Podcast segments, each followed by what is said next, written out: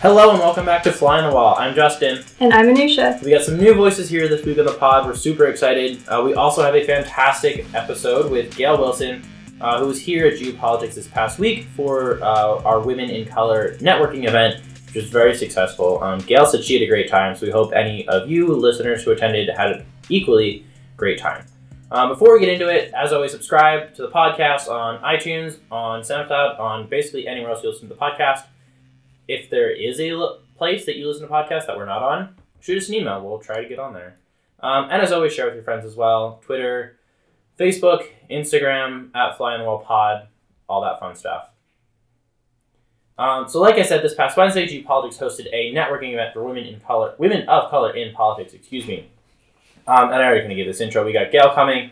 Um, she is the senior program associate at the International Republican Institute, which is a fantastic organization, and she'll tell us a lot about that. Um, and was an attendee the networking event. Anusha, what do we got up?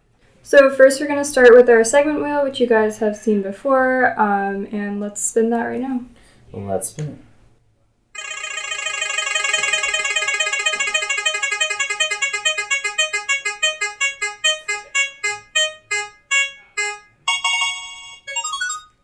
All right, what's up first? We have Grinds Our Gears. We're going to be talking about filibusters, um, which we've definitely seen a lot of recently. Very recently. Yeah. All right, Anusha, what grinds your gears about filibusters?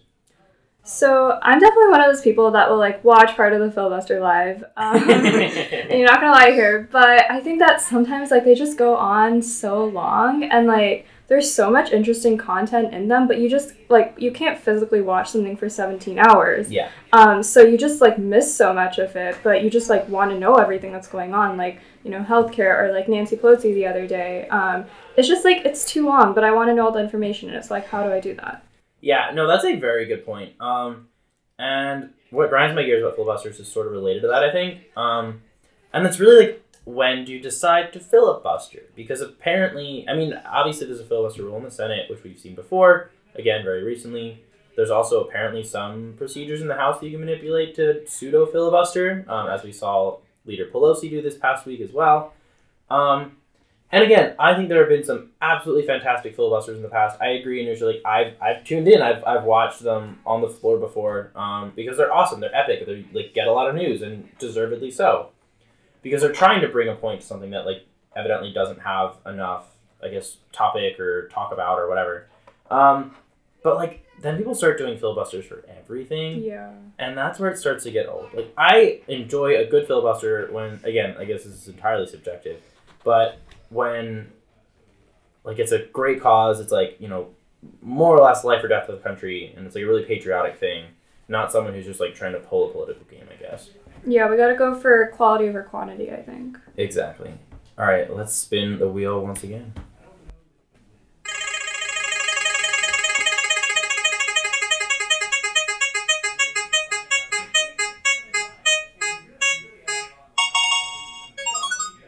All right, fantastic. What do we got up next? So now we have who said that with a quote, and we're gonna guess who said this quote. Interesting. All right, let's hear it. Okay. I think this is the most extraordinary collection of talent, of human knowledge that has ever been gathered together at the White House, with the possible exception of when Thomas Jefferson dined alone. Okay, so full disclosure, we did get a bit of a hint from Abby, um, our one of our comms directors, uh, who said that this person isn't alive. Correct. Correct. Awesome. Hmm. I'm going to go with Winston Churchill. I don't know why it's a gut feeling. I feel like that's the way he speaks. So I am really not sure for this quote. Um, and thinking of you know political people that you know passed away recently, I'm gonna go with Mayor Ed Lee of San Francisco. Um, I'm from the Bay Area, so a little personal connection there. That's a really great But I'm guess, not actually. sure. I'm not sure. I went I went super mainstream. You went super non-mainstream. That's awesome. Um, mm, neither of us were right. It's John Kennedy. It is. It's it's JFK. I mm, I'm upset with myself for not thinking of Oh, that. I should've- I'm yeah, really I upset should've with thought myself of for not thinking of that. Anyway, we're gonna get into the interview with Gail. Um, like we said before, she's a senior program associate at the International Republican Institute, uh, which is a really cool organization that works to build democratic capacity um, for women candidates all across the world. So she'll tell us stories about being in a bunch of different really really cool countries. Um, she had some staffing experience before, uh, especially working out in the field uh, which is a per- perspective we really haven't had on the pod before. And she gives some great stories uh, from that as well. So, without further ado, we'll bring in Gail.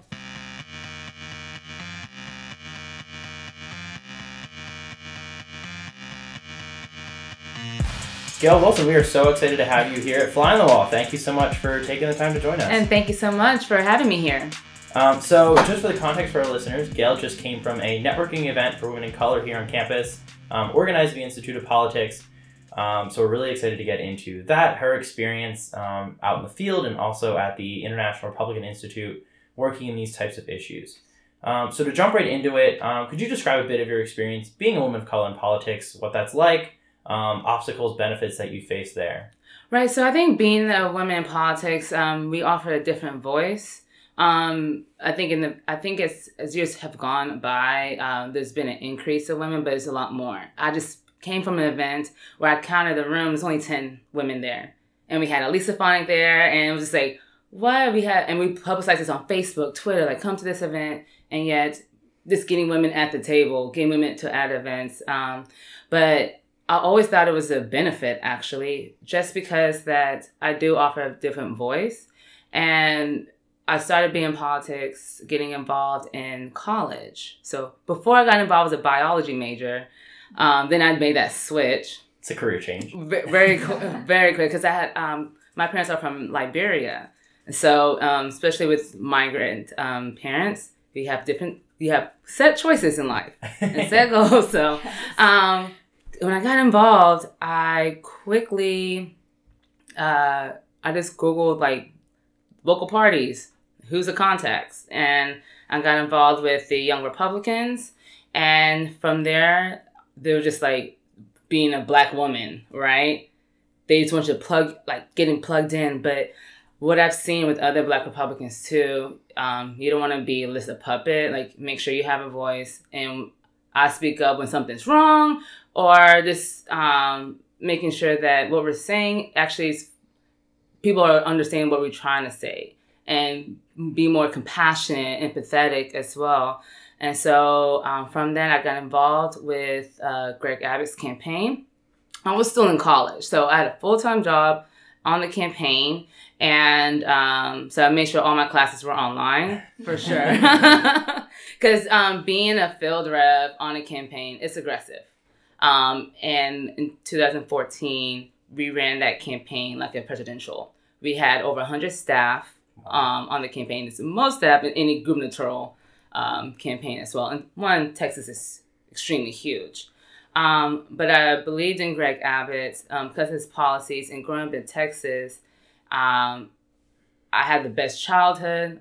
I went to private school, but just like the society as well. And I hear my parents talking about the taxes. Um, I see that if people, other states can model after Texas. And mind you, we do have resources that other states don't.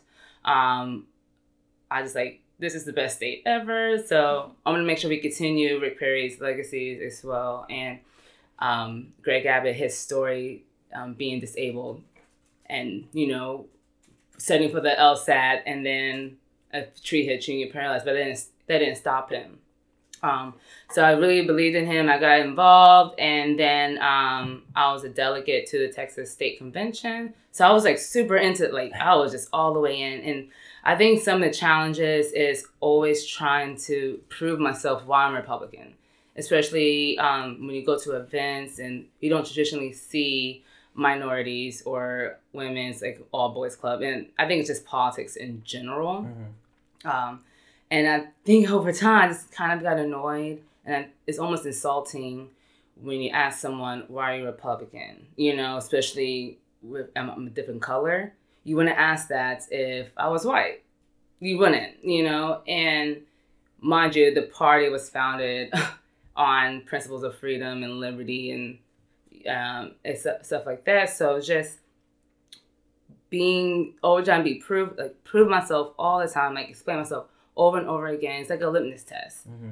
And um, when I was applying to be a delegate, and that was the first question, I told him that's actually insulting. If you really want to increase engagement, don't ask these people that question. They're here for a reason. Everybody's in the room because we believe in the values and the morals. Don't ask why. like what is the point? What are you trying to get at? You know what I mean? And I, some people don't take offense to it. I do. Um, and so like that's how I got involved quickly. And so like if you want to get involved in politics, definitely like um, join the Young Republicans, the Young Democrats, because they will get you plugged in on grassroots campaigns, um, etc. So awesome. Yeah, so um, kind of going off of like a lot of what you said, statistically speaking, um, a lot more women of color tend to be Democrats versus being Republicans. Um, so, how would you say that being a conservative woman of color has impacted your career? Um, I think it actually helped me uh, tremendously just because that uh, I do have a different voice that is not traditionally seen. Um, my parents always taught me to be a free thinker.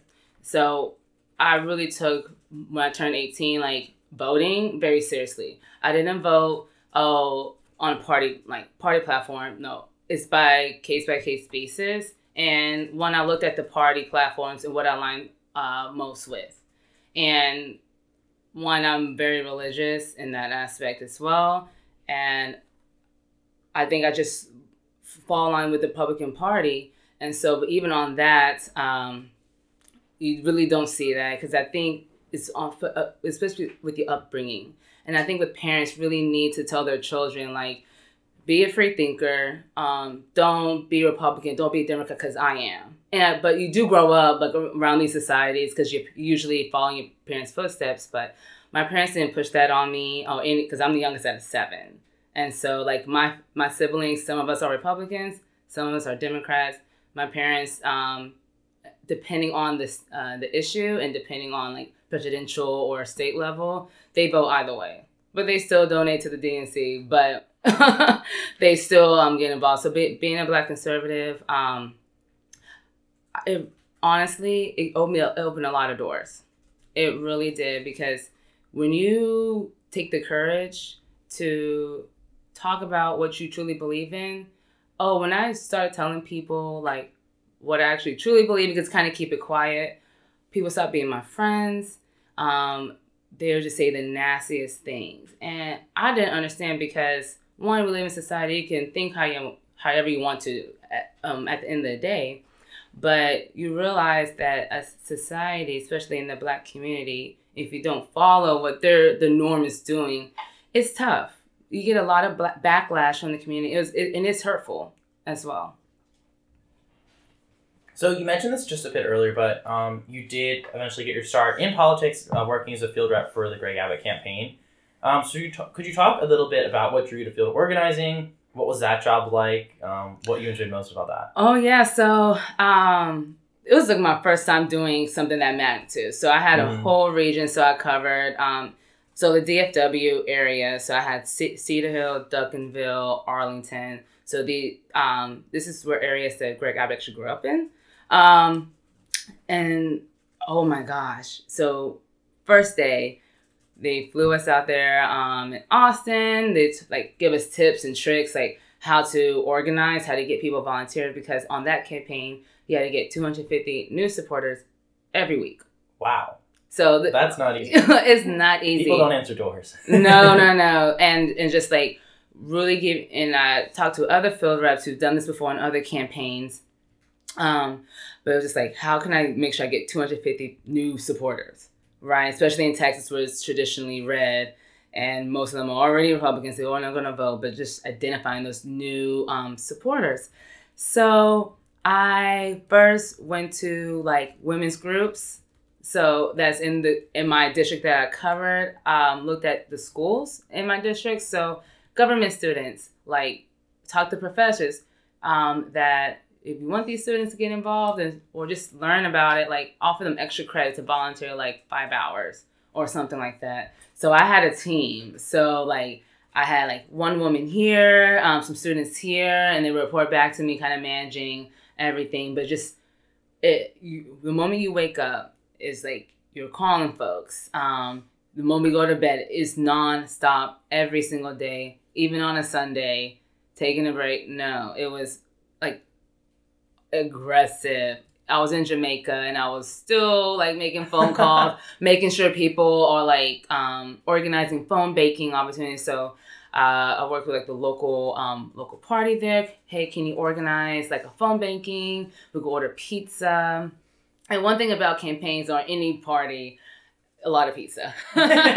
you eat um, a lot, but being a field rep, you learn management skills. You have to become a people person. If you're not a people person, you will not survive because you have to talk to everybody. Like go to all these meetings, going across town. So even if you drive a beat up car, you go from like one meeting to another meeting, speak, um, get those people involved. Like, and it's all grassroots campaign. But the more doors you knock, the more people like see your face, the more likely they will vote for your candidate, um, etc. But getting out there, I was like it was intense, but you get to meet everybody in your community and like church members or just the Rotary Club, and you get to increase your presence as an individual, like your name, and that's important too. So even if you after the campaign you go move on to other things, um, people will know you, and it's a great way to not only like learn about like state issues, but like to know who your community like members are.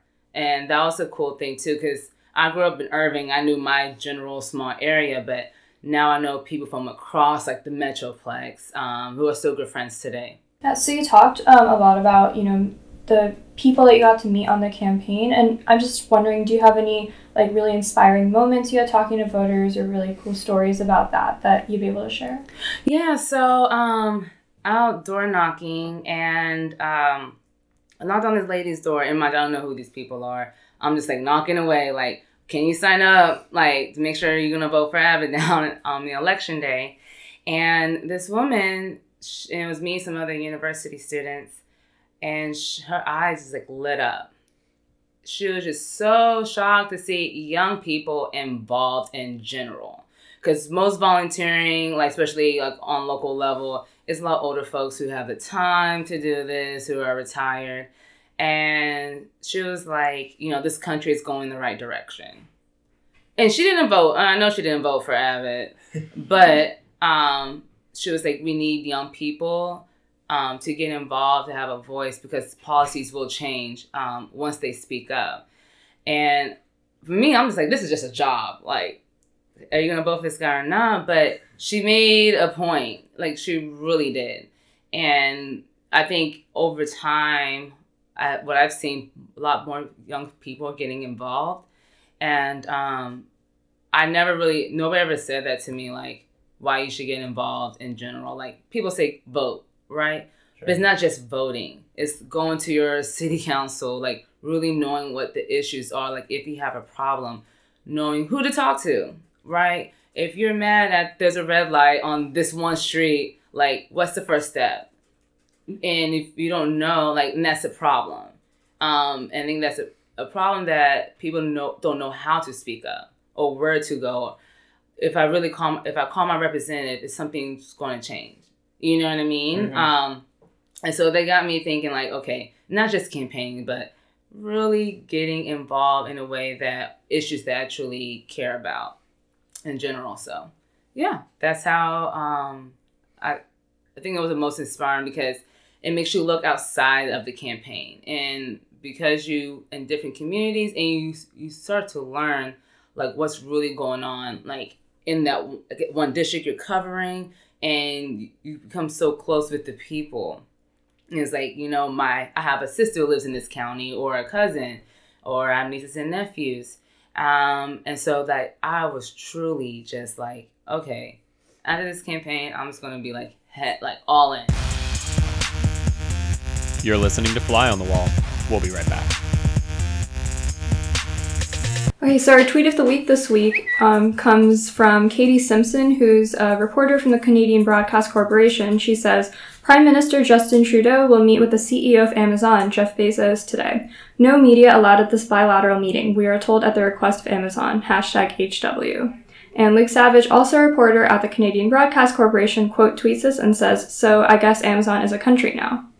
That's like really fascinating. The fact that a, a a country can like have a bilateral meeting with a country. Yeah, I've definitely never seen that before. I haven't either. So it was actually interesting. I, I pulled this tweet up and was going through um, a bit of the thread that Luke had on here. Um, and he said people have noted Amazon has a bigger GDP than many countries. Um, they're enjoying more or less the same status here as a nation state.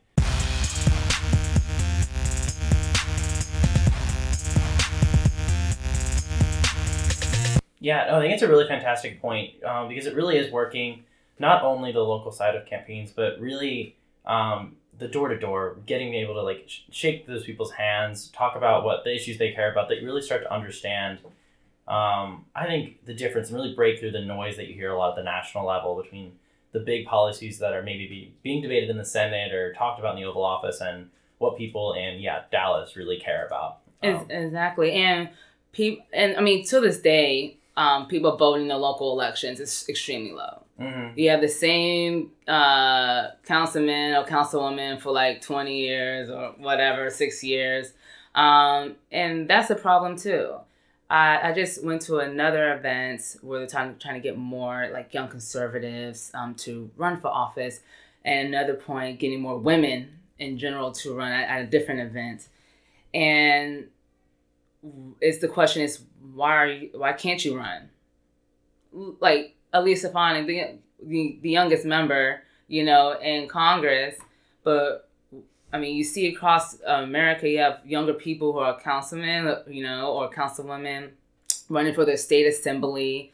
Um, and so I, I think just getting involved and kind of showing yourself you can be a leader. You don't have to wait till you're 60 to run. No, like you have a voice and people will get behind you because they believe in you. Yeah, I think it's a fantastic point. Um, so after doing all that work, talking to all those voters, take us inside the room on election night. What was the atmosphere like? How did it really feel for you seeing all that organizing work pay off, knowing that every door you knocked, you know, made a difference in that election? Right. So I wasn't there on election night, so I'm gonna talk about um, when we won the primary. Okay. So we were in San Antonio, and we, me and my Dallas crew, we drove down, and when you're on a campaign, you should always think positive. Like we have this, we got this in the door. Right. All those doors we knocked, all those people we talked to, like we better see that he that your candidate gets to the primary. Literally in that room, we're in San Antonio, and we t- everybody from across the state, from like East Texas, West Texas, um, their loved ones were there.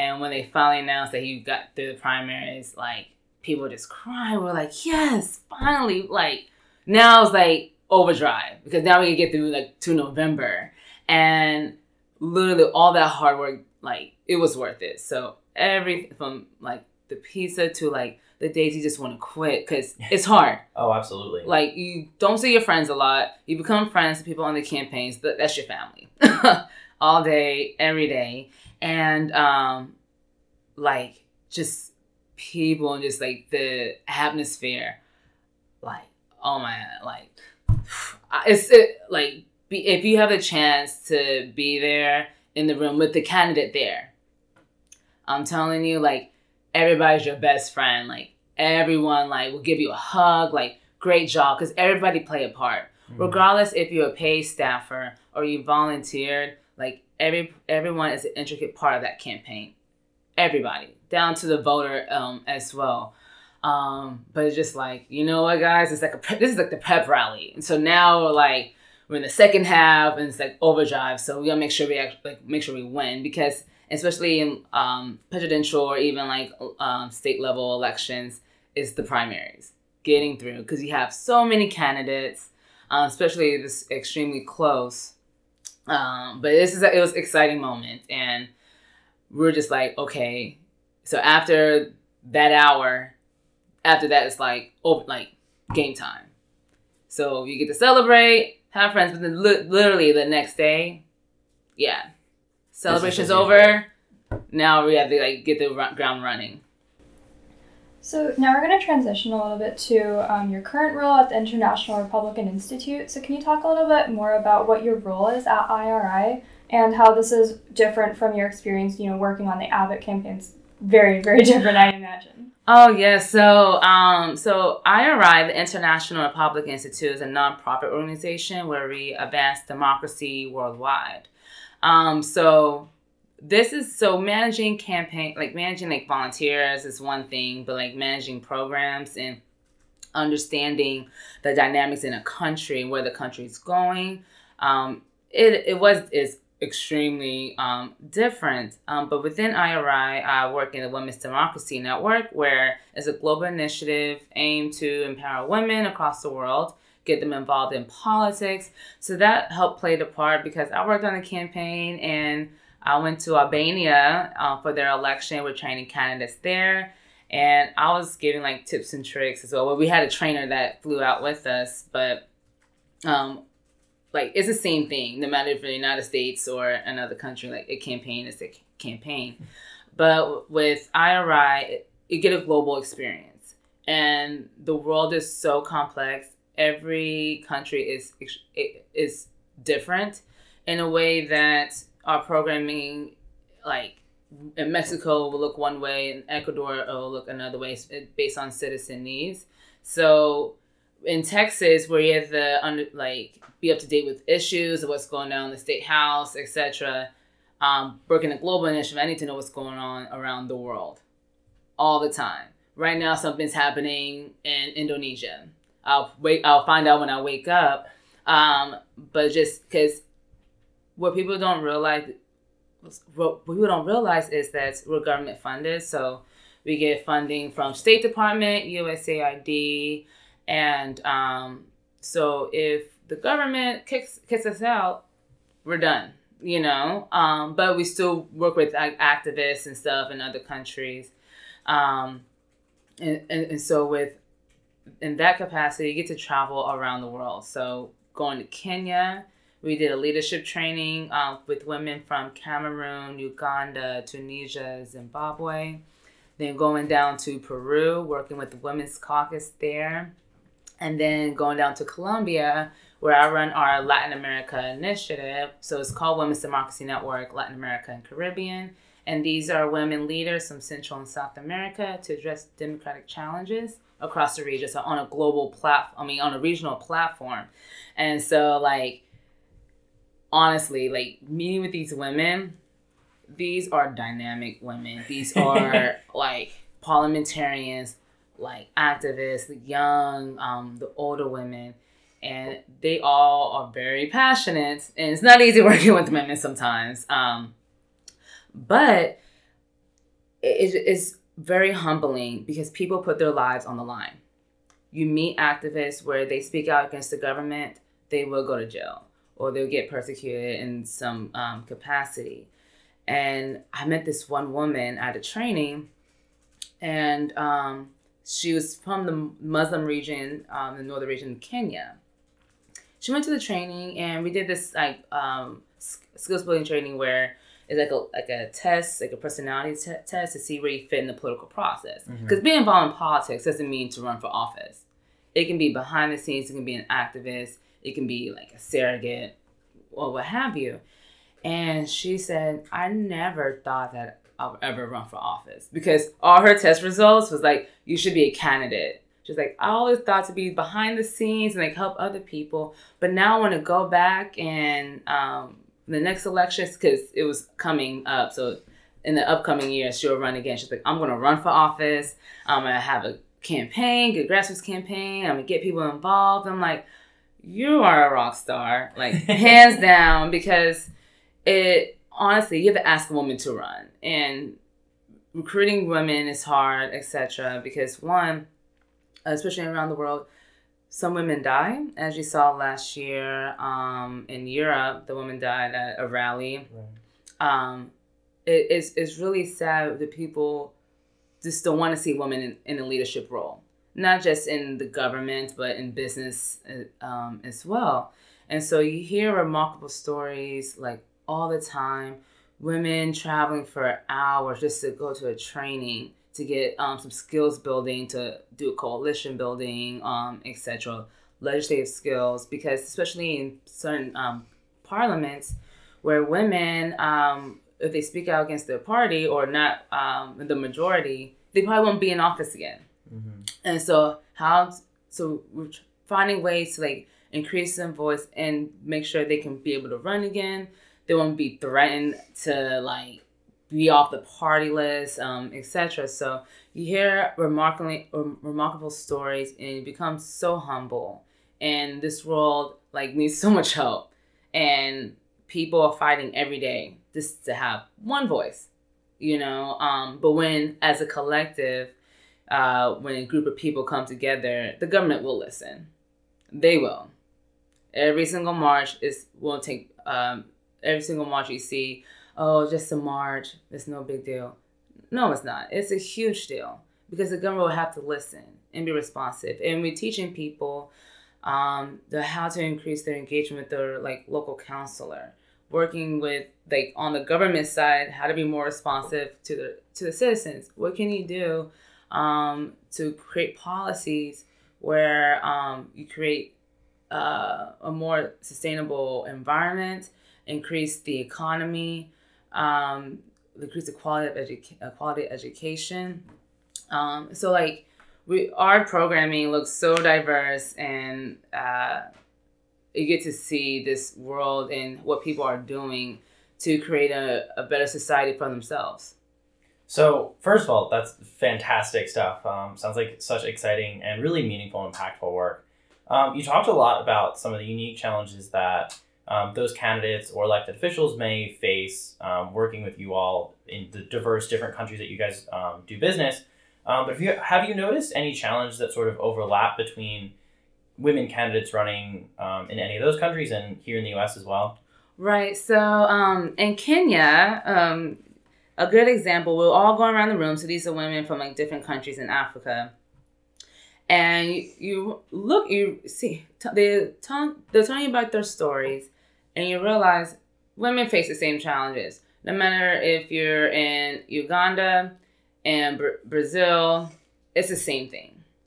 And it, it, it's transcending across borders. And so we're still getting to a point where they're not looking at us as leaders. I mean, sl- slowly they are, and we have male champions uh, around the world, but it's still a challenge. And as a collective, like we need to do something to change that. It's changing the mindset because you still have traditional communities um, around the world. And so with Women's Democracy Network, we're giving um, that support network because the best mentor is each other. Um, so we have women like how can we connect women from let's say Cameroon um, to Albania. And so, because we're a member-driven network, so we have we're operating over eighty-six countries, um, etc. And so, like one day, one of our members saw that um, our member Blerta from Albania was doing cool work um, with the legislators, so we're working with um, MPs, the members of parliament, to address domestic violence. And she was just, this woman called me. She was like, How does that work? Can you please connect me with her? Because to change best practices. And that's what it is. Because women do face the same challenges, we need to connect with one another, learn from one another, um, and share our successes, strategies, um, and ways to navigate um, through their own governments, their own societies, um, and see how we can just come together and support one another. You're listening to Fly on the Wall. We'll be right back.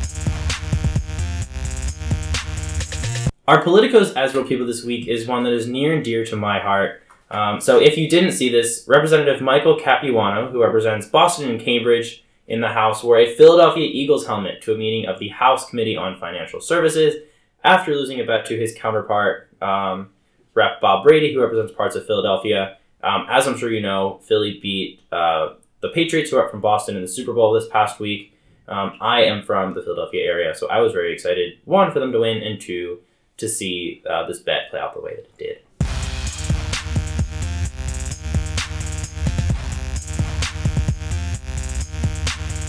So um, next we're going to have a segment where we have a student giving a hot take on a certain topic. So our question for you is, what is one systemic change that needs to be made in order to improve the representation of women of color in politics? So we have um, our student response from Jess Andino, who is a senior here. Alec is going to play her response, and you can respond to her and also the question. I think that to increase the women um, and just people of color in general in, on Capitol Hill is to purposely hire um, top staffers who who are people of color and get them in those positions because when you're um, in those decision making uh, positions, uh, you can um, uh, enact change um, top down. Okay, so your response to that, and what's one systemic change that needs to be made in order to improve the representation of women of, in, of color in politics? Um, so the first question is um, the recruitment. Like, I talk to women all the time who actively recruit women to run for office. It is hard because you've given up a lot, right? Um, your families, high paying job, um, etc. So I think what needs to truly happen is to create a pipeline where a woman uh, who does want to run, because sometimes, like, especially with groups who are actively looking for women, these are women who are well accomplished. But what about those who, just a, a random person in the city, I want to run for a city council. What can I do? But I think there should be like some like a, a website, etc., where people can anonymously go and find um, resources on both sides, both the Democrats, Republicans. Like here are the groups who will help you fundraise. Here are the groups who are good on issue advocacy, um, etc.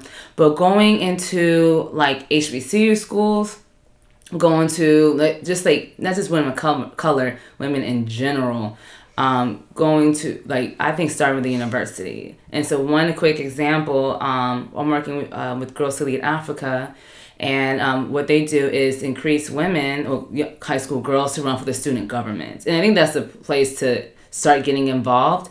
Um, but I think like find creative ways to find these women of um, find women to find women of color.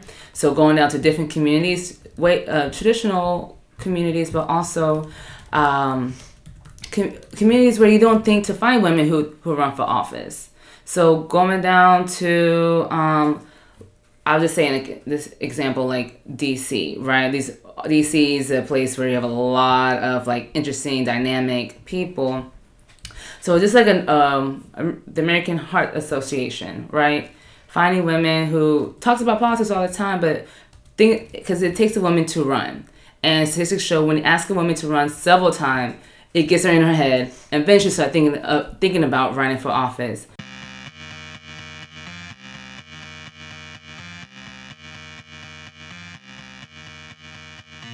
So again, that was Gail Wilson um, of the International Republican Institute. I thought personally fantastic, not only interview but career story. Um, the way she got into politics, um, some of the work that she's done out in the field um, on Governor Abbott's campaign and also at the IRI.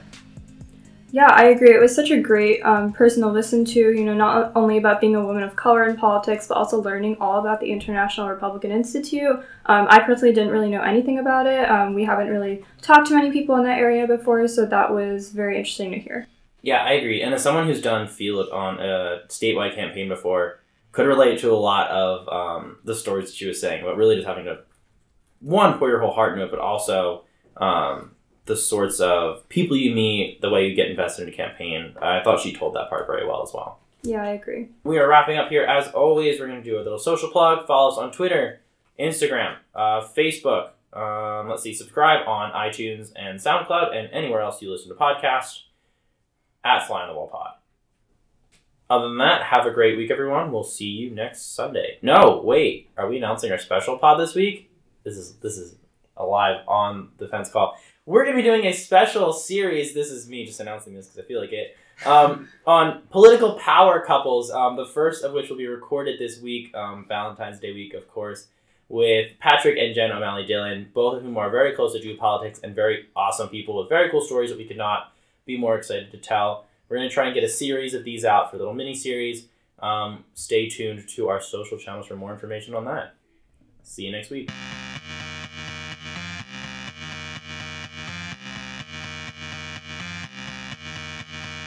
So the Winter Olympics recently started, and there's been a lot of really interesting uh, incidents that have happened. Um, one of them, as you guys may have seen, was the Canadian and the Russian teams got into a big fight apparently, but they wouldn't say what the fight was, and the Canadian team apologized. So. It was like a physical fight? I'm not sure if it was physical or not, but it was just like funny that the Canadians apologized because that's like their That's stereotype, right? That's hilarious. Yeah.